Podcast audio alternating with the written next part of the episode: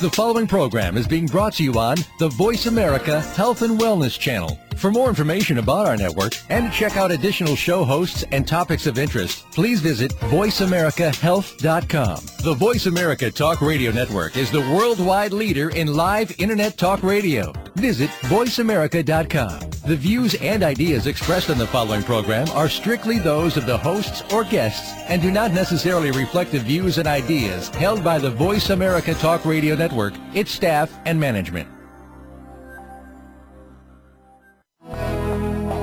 Welcome to Autism One, a conversation of hope, brought to you by Enzymedica with host Teri Arranga. All comments, views, and opinions expressed are solely those of the host, guest, and callers. In the next hour, Teri and her guest illuminate how right now there is more reason than ever for individuals with autism spectrum disorders and their families to have the best hope for the brightest future.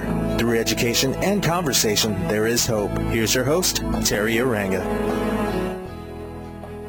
Hello, and welcome to the Voice America Health and Wellness Channel and this program, Autism One, a conversation of hope for Tuesday, August 17th.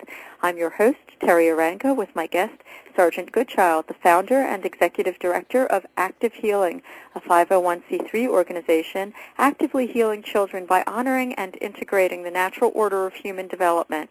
Our topic today is neurological reorganization for brain injury, the relationship of structure and function with therapeutic applications. Welcome, Sarge. Uh, hello, Teri. How are you? It's an absolute pleasure to be on your show today. I think what you're doing through Autism One and through this program is a tremendous service to the to the autism community, and it's truly an honor to be part of your show today. Thank you. Well, thank you so much, Sargent. It was a uh, pleasure to have you at Autism One speaking and sharing your good information and the work that you do through active healing. And you have a very interesting story too that that um, can give our listeners great cause for optimism. Before you turned five years old, a few diagnostic labels were associated with you. What were they? Um, the ones that I know were given to me um, as a formal diagnosis were epilepsy and learning disabled. I was considered learning disabled. Um, for those reasons, it was decided that I should be put in an early education setting um, to maximize whatever potential I had in the classroom. Um, but in order to do that, I needed to get vaccinated.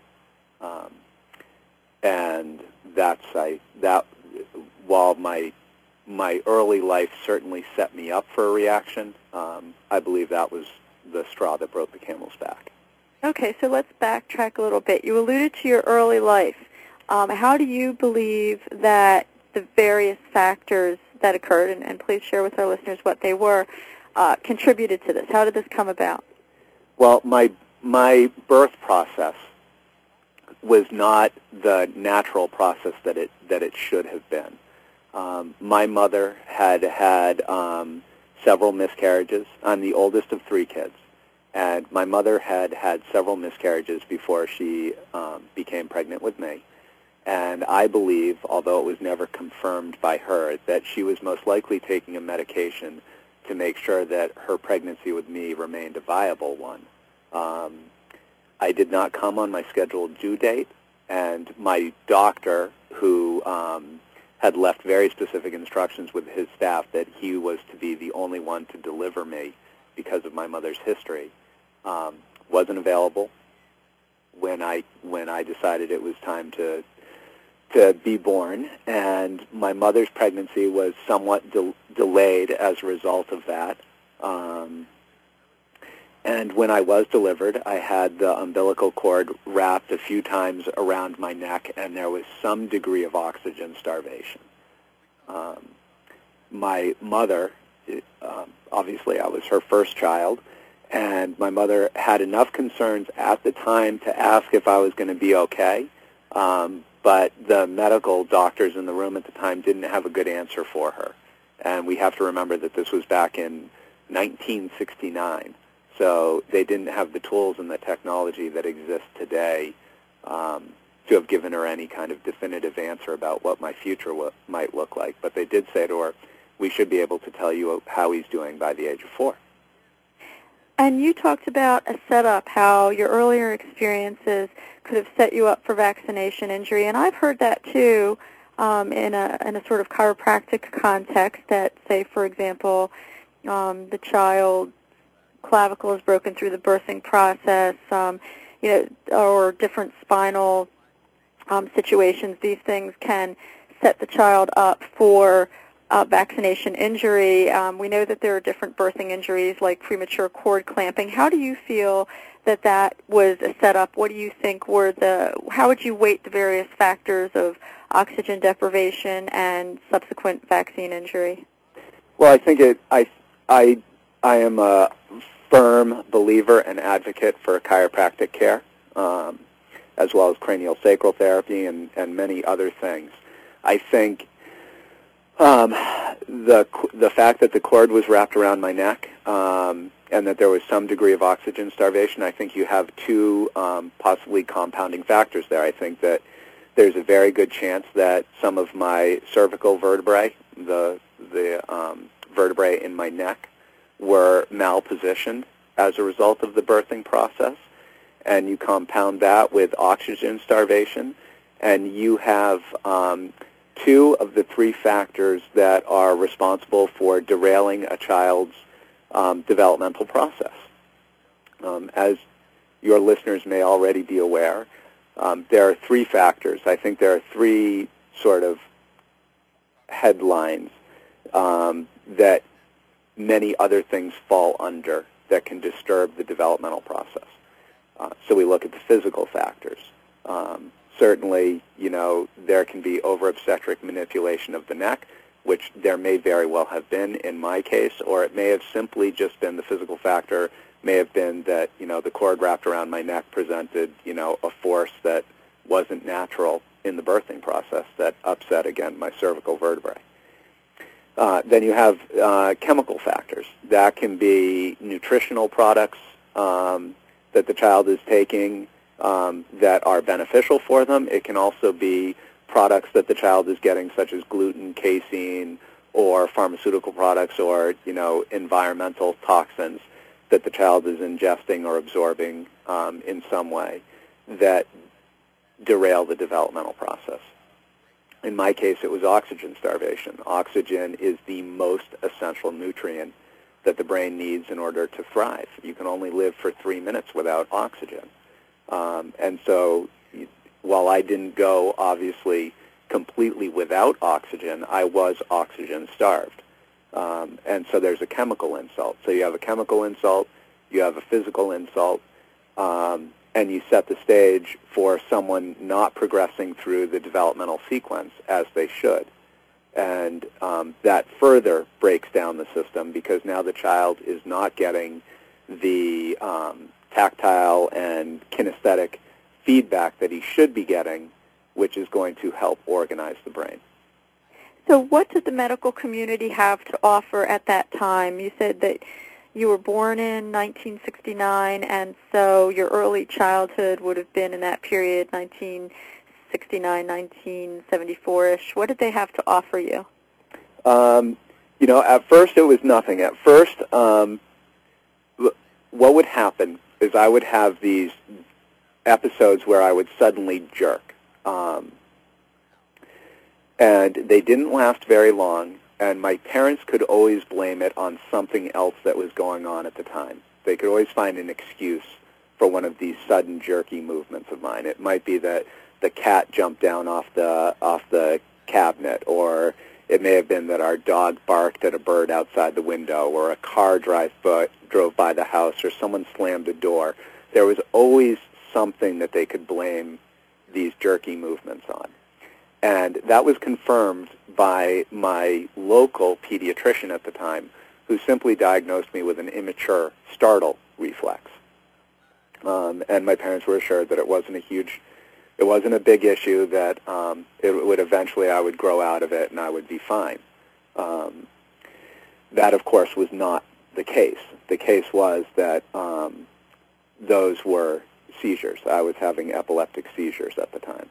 And as my development went on, instead of my growing out of it, those seizures became worse and uh, until they were fairly debilitating. So they gave you medication, anti-epileptics? They gave me, I was on the, uh, I can remember taking Dilantin, Klonopin, Mebaral, um, Valium, and it was generally um, three of these at a time. Sometimes it was more. And I was on maintenance doses of Benadryl because I also had a tremendous amount of upper respiratory infections. Um, so I was pretty much on maintenance doses of Benadryl throughout the year as well. And what did all this medication do to you? Um, it's it. Well, it's what it did, and it's what it didn't do. what it didn't do was successfully control my seizures.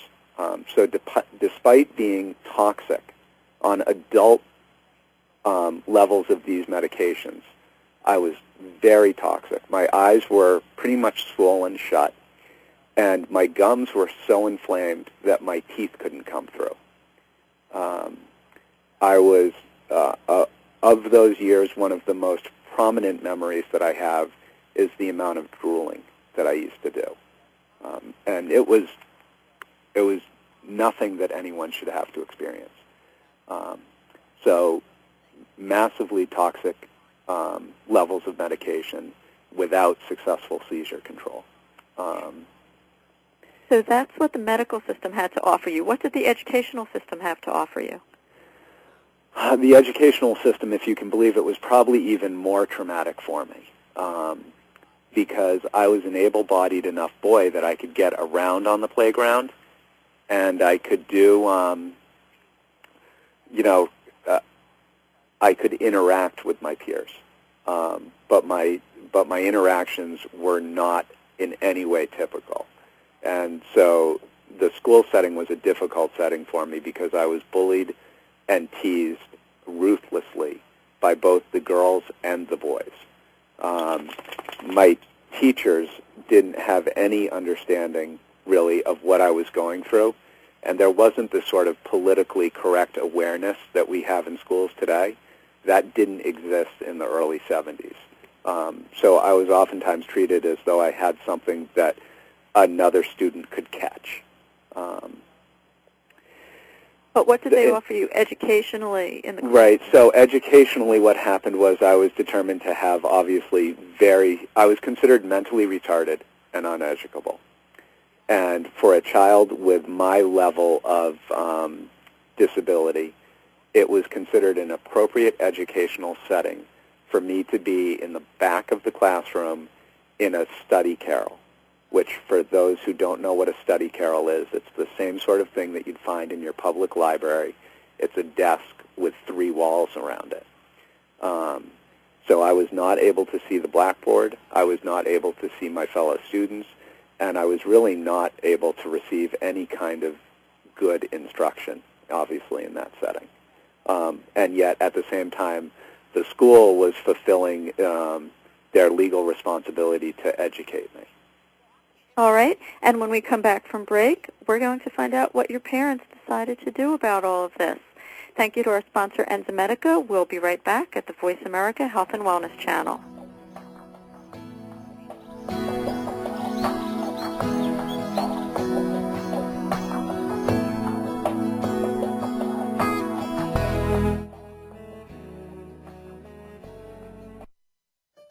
Opinions, options, answers. You're listening to Voice America Health and Wellness.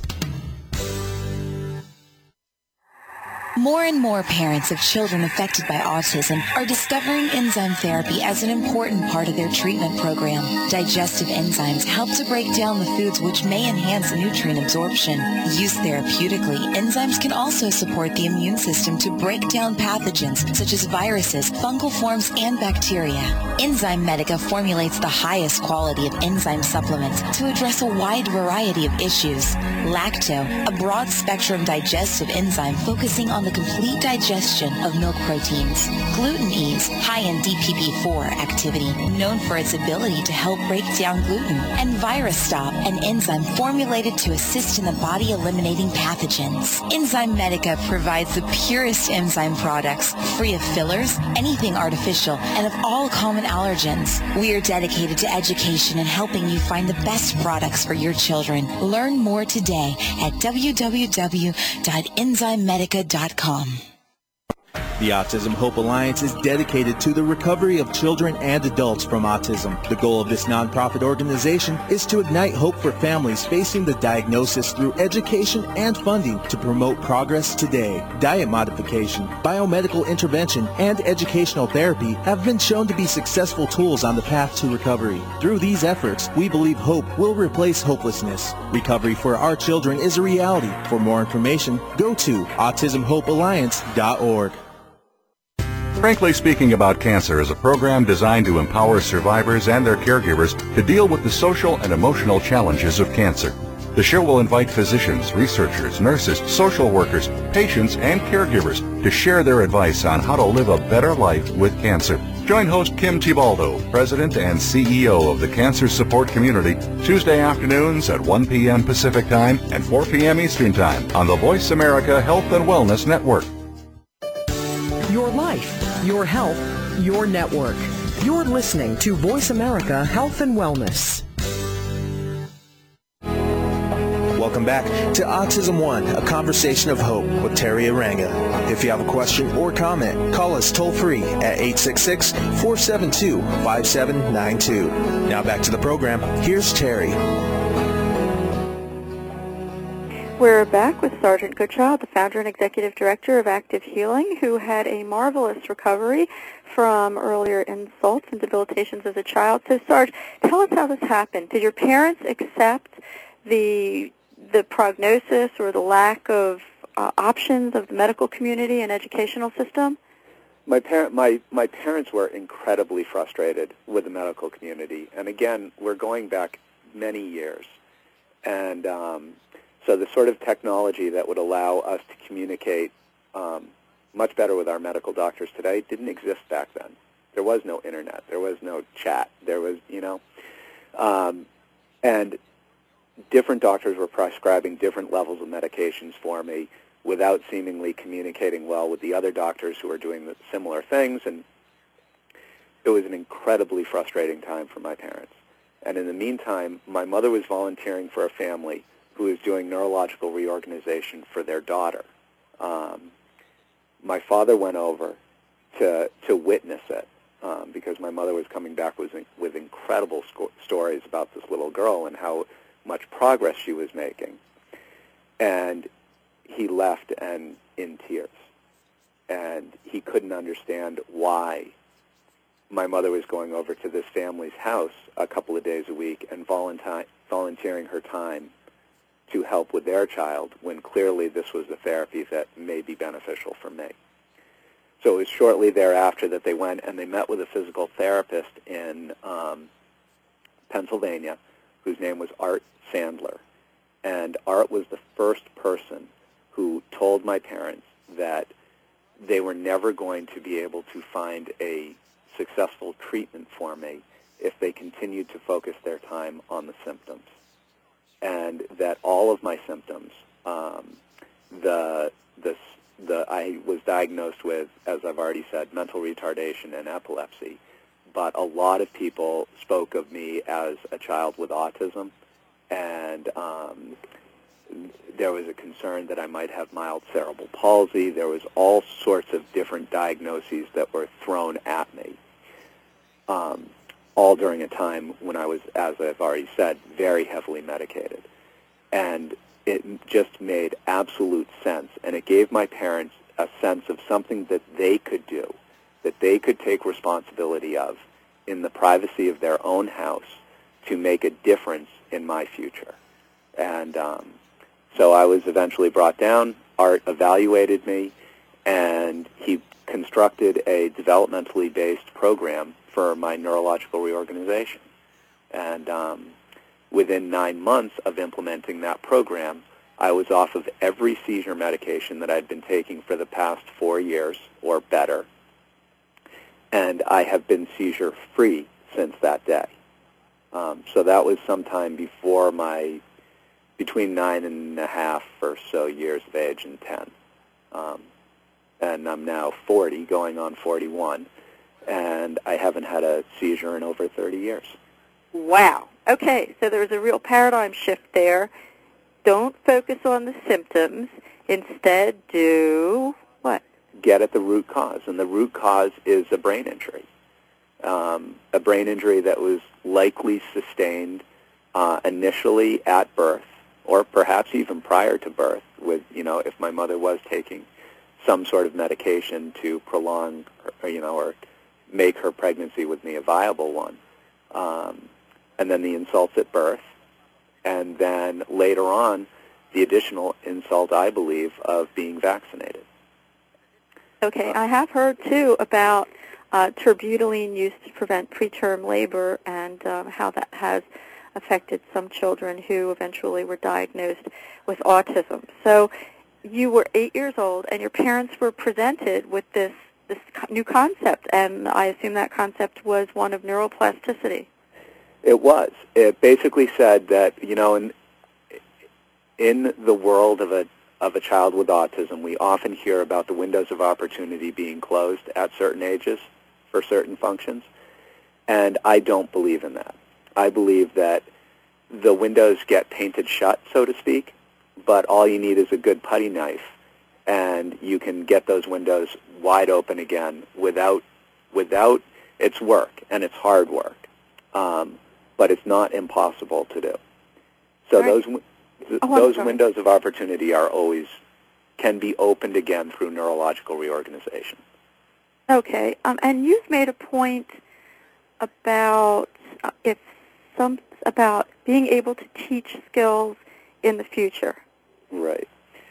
Um, so what we have to understand is that, um, or what I would ask your listeners to understand, is that these are skills that a child acquires from the time that from the time of birth or even before birth up and through the first especially the most important time is the first year of life. First year of life and when child is learning how to roll over when they're learning how to tummy crawl when they're learning how to creep on their hands and knees and ultimately get up and learn how to balance and stand and ultimately walk run and do everything else that they do in that first year of life these are all acquired skills. And because they're acquired skills, we can go back and we can teach them. So we can look at a child's developmental history and rather than basing it on an expected group of skills based on their chronological age, we can go back and we can look at them historically from a developmental perspective. And we can see what stages they've missed out on and then we can teach those stages to them and allow them to benefit.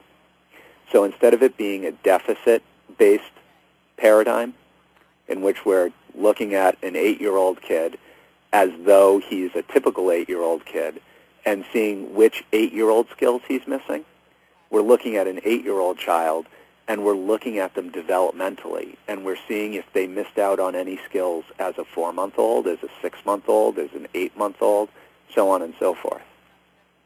Okay, and I want to ask you about that in just a minute, but I want to backtrack for a second here because I was perceiving some question marks going up above some listeners' heads about the vaccinations and something you said earlier. You mentioned having to get shots to go to school. At least that's what was told yeah. to your parents. Yeah. Um, I don't know what the prevailing uh, mandates and such were at the time, exemptions were at the time.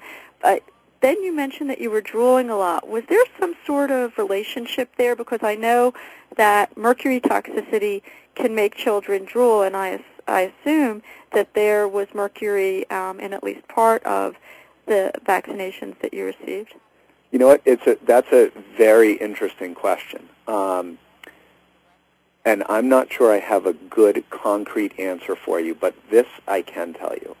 My mother says that after I got my measles vaccination, um, and to be honest with you, I'm not even sure if that was a combination shot back then or not, but she told me that I didn't produce any saliva for like eight months after that vaccination. Ay, ay, ay.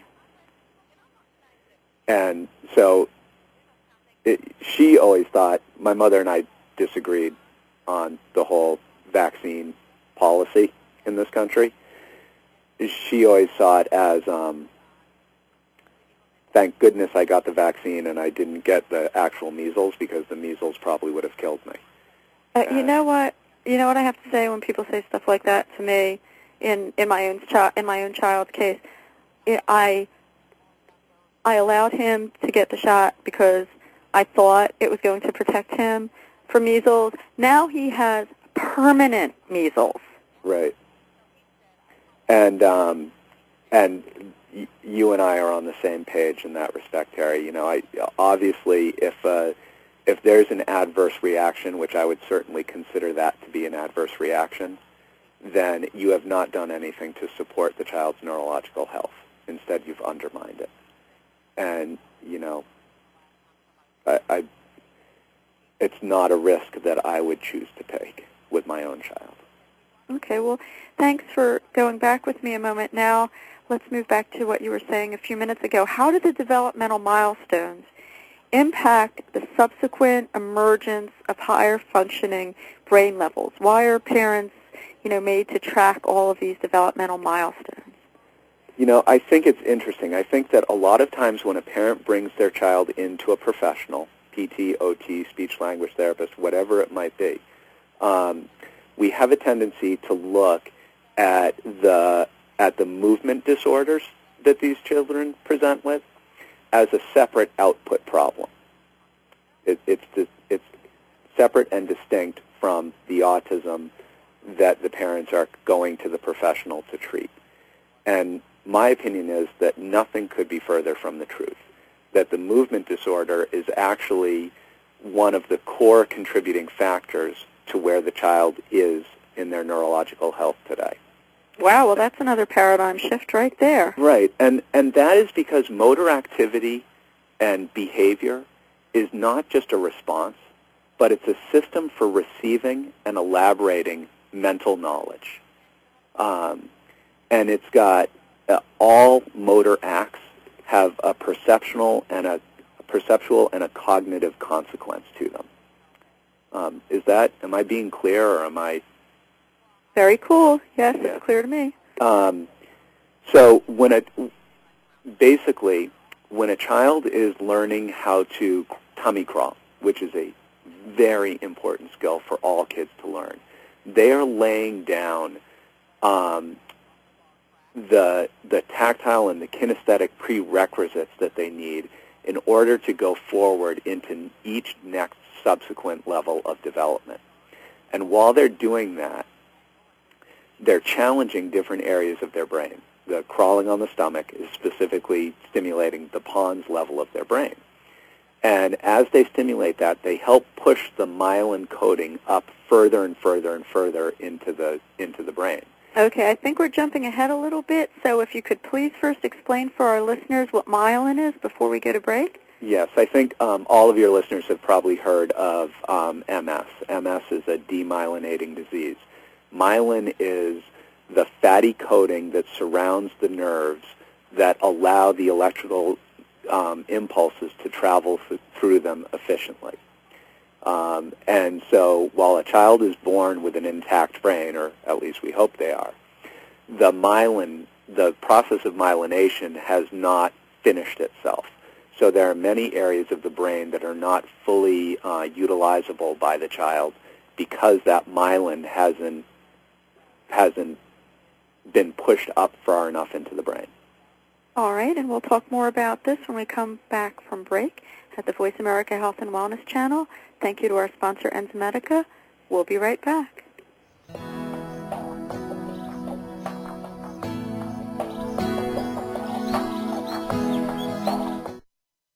Opinions, options, answers. Voice America Health and Wellness.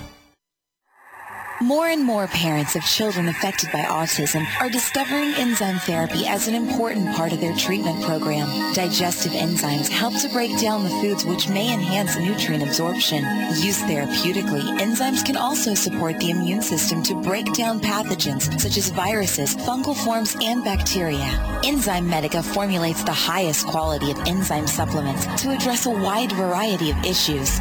Lacto, a broad spectrum digestive enzyme focusing on the complete digestion of milk proteins. Gluten Ease, high in DPP4 activity, known for its ability to help break down gluten. And ViraStop, an enzyme formulated to assist in the body eliminating pathogens. Enzymedica provides the purest enzyme products, free of fillers, anything artificial, and of all common allergens. We are dedicated to education and helping you find the best products for your children. Learn more today at www.enzymedica.com. come The Autism Hope Alliance is dedicated to the recovery of children and adults from autism. The goal of this nonprofit organization is to ignite hope for families facing the diagnosis through education and funding to promote progress today. Diet modification, biomedical intervention, and educational therapy have been shown to be successful tools on the path to recovery. Through these efforts, we believe hope will replace hopelessness. Recovery for our children is a reality. For more information, go to autismhopealliance.org. Mark your calendar and set an alarm so you do not miss the highly acclaimed talk show, Holistic Living with Tina Marie and Todd Allen. Tune in every Tuesday at 1 p.m. Eastern, noon Central, and 10 a.m. Pacific for inspirational, oftentimes edgy discussions on all that life brings our way with celebrity guests, world-famous authors, and everyday people dedicated to sharing positive, uplifting messages. Tina Marie and Todd Allen bring you the very best in talk radio discussions, guaranteed to make you smile. Opinions, options, answers. You're listening to Voice America Health and Wellness. Welcome back to Autism One, a conversation of hope with Teri Arranga. If you have a question or comment, call us toll free at 866-472-5792. Now back to the program. Here's Teri. We're back with Sargent Goodchild, founder and executive director of Active Healing, and that website is www.activehealing.org. And Sargent Goodchild made an amazing recovery from seizures. It took about nine months when he was about nine and a half years old. His seizures went away, and Sarge was part of that, something called masking. Yes, something, yes. Masking is uh, technically known as hypercapnia, and it is a very safe procedure to do when done correctly. And ultimately, it can lead to as much as 40% more oxygen in the brain. Um, and it, I don't want to go into too many specifics about how to do it on the radio because I know that there are a lot of great parents out there um, with the best of intention of helping their child. Um, but masking needs to be something that's undertaken with a professional, Right. um, with some guidance. But the essence of it is um, we've all seen someone who's hyperventilating, and they grab the brown paper bag and they start breathing in and out of the brown paper bag. What the person is breathing back in is obviously the carbon dioxide that they're exhaling. Um, when the carbon dioxide builds up enough in their blood, the chemoreceptors pick up the chemical receptors in the body, say, you know, we need to balance out the amount of carbon dioxide versus oxygen we have in the blood. And so the body is forced into two simultaneous reactions. One is that we start breathing from the lower lobes of our lungs, so we start taking much deeper breaths. And the other reaction is that we dilate all the blood vessels that are bringing oxygen to the brain. So suddenly you're taking these big, deep, filling breaths, and you're, you're putting that oxygen into your blood, and the blood is being carried on superhighways to the brain where it can really nourish the brain. Um, and for a lot of kids who are having seizures, or just delayed in any case, um, but especially the kids with seizures, really w- require getting much more oxygen to their brain because they might be oxygen deprived. Um, they're not oxygen starved, but they're oxygen deprived. So they're just not getting as much as they need to really thrive. And it can obviously, not having enough oxygen can cloud your decision-making process, and it can make it um, it can make it obviously very difficult for you to be focused. Um, so I think it has a role in hyperactivity. I think it has a role in distractibility. I think it has a, obviously a very strong role in seizure activity. Um, and it can be a very healthy thing to do for a child when done with proper supervision and planning. All right, and if you want to get in touch with Sarge and learn more about this, please visit his website at www.activehealing.org. Before we get back into talking about myelination, Sarge, what do you think has altered the typical developmental motor experiences of children with autism, and what are the consequences of this? Well, I think we go back to our three core things. We've got our physical, our emotional, and our chemical insults that we can receive. Um, and we can receive almost all of those insults right at the moment of birth or even leading up to birth. Um, we've got things like epidurals and we've got Pitocin and we've got cesarean sections and and we've got all sorts of instruments like vacuum extractors and forceps deliveries and there's all sorts of things that can happen during the birthing process that exposes the child to things that may be essential and necessary to saving that child's life. Um, in my opinion, oftentimes they're done more as conveniences um, for the doctor or perhaps even for the family. Um, but what we need to be aware of is if these interventions are going to be used, we need to understand the consequences of using those interventions. We have to understand that there are very concrete things that happen as a result of those interventions, and we need to inform parents about what they can do to help their child get back on track as far as their development is concerned. Um, because it can be a fairly easy process if we if we get started right away, and it can be a much more complicated process if it's something that we're not addressing until the child is 8, 10, or 15 years old. Okay, very well put. Well, are there things that we should be looking for in infancy to jumpstart any needed remediation? Yeah, I'm. Uh, I think we. I think I would like to see all parents leaving the hospital with a with a clear understanding of what should be happening at what stages in their child's life, um, especially from a motor perspective. Um, it's it's very easy, and we even have calendars and whatnot that are marketed towards new parents so that they can track when the first tooth falls out and, you know, when they get their first haircut and when the child rolls over and when the child does different skills at different times.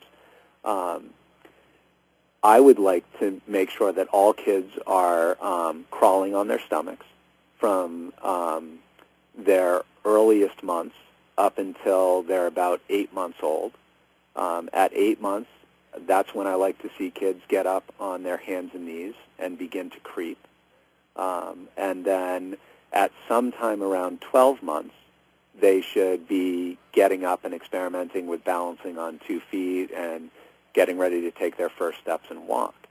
I think uh, what we have in the general population, I'm not sure if this is as prevalent in the community that would be listening to this radio um, program, but in the general population, there seems to be a rush to get our kids up and standing as early as possible because for some reason we equate that with greater intelligence.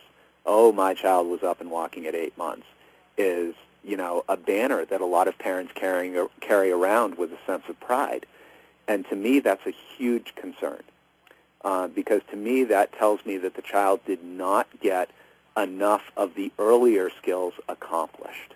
Um, and it is almost certain that that child is going to have some sort of either academic or emotional um, challenge as a result of the early experience of walking. Wasn't there some sort of a story about um, a tribe of Indians in South America who couldn't do artwork because they'd never crawled on the ground because of reptiles or some such? There's all sorts of different stories like that, and I think what's really important to point out, um, the, one of my favorite books is a, or it's kind of a photography um, book, but it's called Babies Celebrated, and it's a photographic exploration of how different cultures around the world raise their kids. And um, when I talk about the importance of crawling on the stomach and creeping on hands and knees and, and getting up and walking at these different um, developmental stages, we're talking about Western cultures, and we're talking about kids who are eventually going to be sitting in classrooms, and we put an very heavy emphasis on reading. If you're growing up in a different part of the world, maybe in the jungle somewhere in the Amazon or somewhere else, reading is not going to be as significant um, or have any significance in your culture. Whereas being able to, you know, be a successful hunter is going to be much more relevant in your life. So the developmental experiences that we're talking about as um, as first world countries, as heavy literate countries, are are those that promote those type of academic skills in a child. Um, and different skills and therefore different developmental processes are totally appropriate for different cultures. Does that make sense?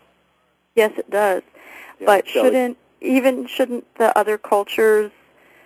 Uh, isn't it important to the brains of the children in the other cultures to have experience, for example, cross pattern crawling?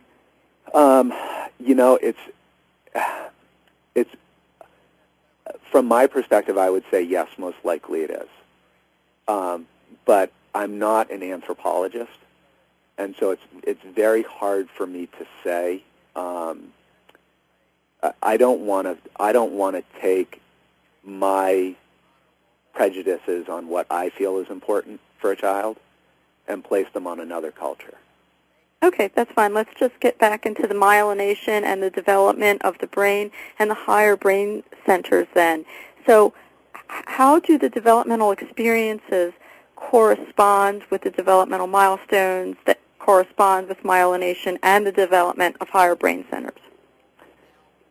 Um, well, so um, so we've got this we've got this child who's having these sensory experiences, um, and those sensory experiences are challenging, dependent on depending uh, if we're looking at crawling again on the stomach. One of the things that's happening is the child is is developing secondary curves in their back, for instance um, we've got a child who's, if if everything is being done correctly, is reaching out and away from their body with an open hand, and then as they move forward on the floor, they're stimulating the palms of their hands um, in a reciprocal type of pattern. They're digging with their toes. Um, so they're arching the bottom of their feet. They're stretching their heel cords. They're stimulating all of the most tactile, tactilely sensitive areas of their body. So we can see there's this enormous potential for growth and development of all of these different systems. What's underlying all that is what's going on in the pons. So while they're going through these movements, the area of the brain that is getting the, the most stimulation from that activity is the pons. As a result of the activity that's taking place within that, you're helping to mature and organize that part of the brain, and you're helping to um, complete the myelinization process of that part of the brain. Uh, and that means that that part of the brain is going to be able to have 100% of its function 100% of the time. And the pons is responsible for a lot of the a lot of the issues that a child with autism may face can be traced back to issues within that part of their neurology. All right. And we're going to pick up with the midbrain when we come back from break at the Voice America Health and Wellness channel. Thank you to our sponsor, Enzymedica. We'll be right back.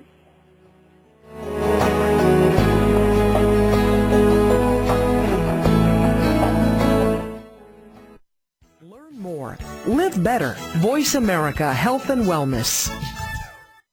The Autism Hope Alliance is dedicated to the recovery of children and adults from autism. The goal of this nonprofit organization is to ignite hope for families facing the diagnosis through education and funding to promote progress today. Diet modification, biomedical intervention, and educational therapy have been shown to be successful tools on the path to recovery. Through these efforts, we believe hope will replace hopelessness. Recovery for our children is a reality. For more information, go to autismhopealliance.org. More and more parents of children affected by autism are discovering enzyme therapy as an important part of their treatment program. Digestive enzymes help to break down the foods which may enhance nutrient absorption. Used therapeutically, enzymes can also support the immune system to break down pathogens such as viruses, fungal forms, and bacteria. Enzymedica formulates the highest quality of enzyme supplements to address a wide variety of issues. Lacto, a broad spectrum digestive enzyme focusing on the complete digestion of milk proteins. Gluten Ease, high in DPP4 activity, known for its ability to help break down gluten. And ViraStop, an enzyme formulated to assist in the body eliminating pathogens. Enzymedica provides the purest enzyme products, free of fillers, anything artificial, and of all common allergens. We are dedicated to education and helping you find the best products for your children. Learn more today at www.enzymedica.com. If you have a loved one that is undergoing treatment for substance abuse or mental illness, you owe it to them and yourself to tune in to One Hour at a Time with host Mary Woods. This compassionate and educational talk show will help you help those that you love by better understanding their condition and their personal recovery process. Tune in every Monday at 12 noon Pacific Time to One Hour at a Time on the Voice America Health and Wellness Channel. Recovery begins this hour. Opinions, options, answers. You're listening to Voice America Health and Wellness. Welcome back to Autism One, a conversation of hope with Teri Arranga. If you have a question or comment, call us toll free at 866-472-5792. Now back to the program. Here's Teri. We're back with Sargent Goodchild, the founder and executive director of Active Healing, whose website is www.activehealing.org. And if we don't get to the remediation parts of this interview, then we're going to have Sarge back on October 5th or October 12th.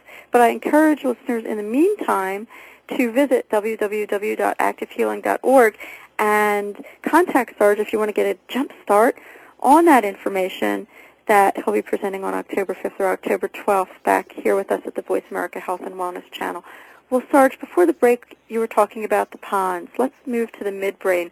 What does the midbrain affect for children on the spectrum with autism, ADD, and ADHD? Um, the midbrain is mostly about the child's ability to organize their life.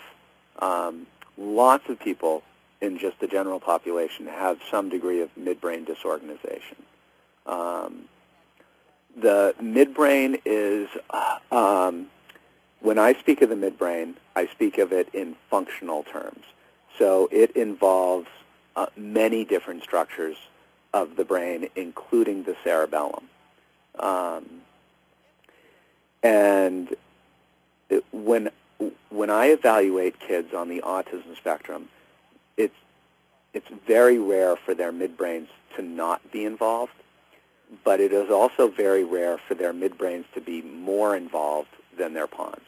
So while they show disorganization at this midbrain level, they show greater disorganization at the level of the pons. Um, we evaluate midbrain function by looking at several different things, um, but specifically the one that I put the heaviest weight on is how well organized a child can creep. And again, that's on their hands and knees. That's up like a dog or a horse. Um, and as far as what the midbrain, um, the midbrain controls, it's so many different functions, it's so many different structures that there are a lot of different functions associated with it. Um, but I think of the police, I think of the midbrain as being sort of like a police officer who's directing traffic um, the midbrain organizes and, and directs traffic from the lower centers of the brain to the upper centers of the brain. All right, and can you describe for our listeners, please, what the function structure loop is? The function structure loop, yes, certainly. Um, as we as we go through these fun- as we go through functions of crawling and creeping and walking, etc., um, there are structures that are associated with those. I've already talked a little bit about from the perspective of crawling some of the structures that uh, that evolve, such as you know the um, curves in the back and the arches in the bottom of the feet, A lot of kids with autism are also tend to have, be flat-footed and they walk on their toes, and that's directly because they didn't get experience crawling on their stomach. Um, when we look at when we look at the function structure loop, basically what we're doing is we're tying together very specific functions with the structures that they help create. And these are both physical structures in the body, such as um, primary curves and secondary curves in the spine, but it is also neurological structures such as um, such as the pons and the midbrain and the cortical structures. So the very simple way to look at that is that with crawling, you're looking at the pons. With creeping, which is a higher mobility and movement, you're looking at all the midbrain structures, including the cerebellum. Um, and with all of your upright um, bipedal or, you know, your upright postures on two feet, you're looking at the cortical structures. So to stimulate someone's cortex, you're going to do things like hopping, skipping, jumping, and getting them on a program of running. To stimulate the midbrain, you're going to be doing midbrain type movements with them, which would um, be focused around the activity of creeping. And to stimulate pons level abilities, you're going to be doing um, crawling on the stomach.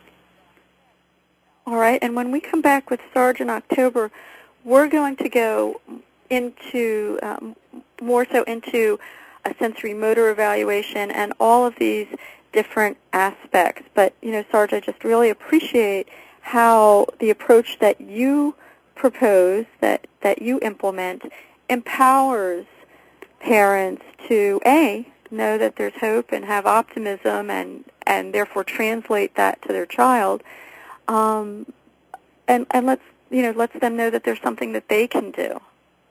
Well, you know, I, I think what I'd like to leave your listeners with today, Teri, is the idea that no one's opinion of your child has to become their reality. It was the opinion of many medical doctors that I should be institutionalized at a very early age. And here I sit bringing, you know, health and healing into the fa- into families from around the country and elsewhere. Um, I've achieved things far beyond what any medical doctor saw as part of my potential at an early age. And I think that's the takeaway message is that there are answers out there for your kids.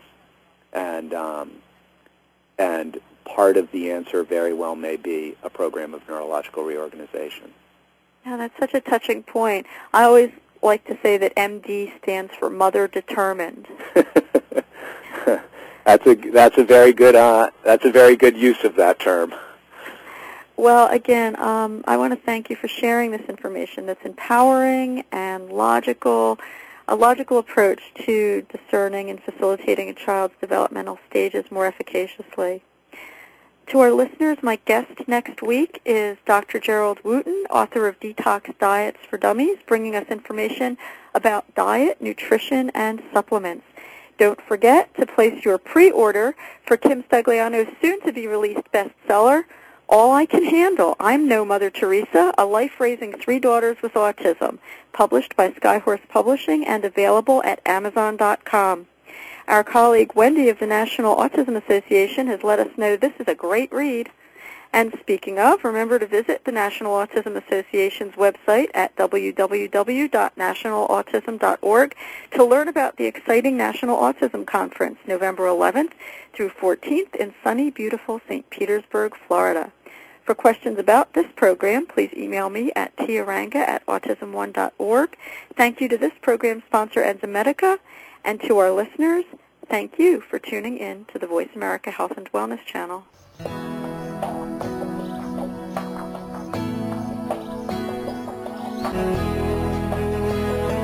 Enzymedica would like to thank you for listening to Autism One, a conversation of hope. To contact Teri or get more information, visit autism1.org. Tune in next Tuesday for another hour of education and conversation on Autism One, a conversation of hope with Teri Arranga.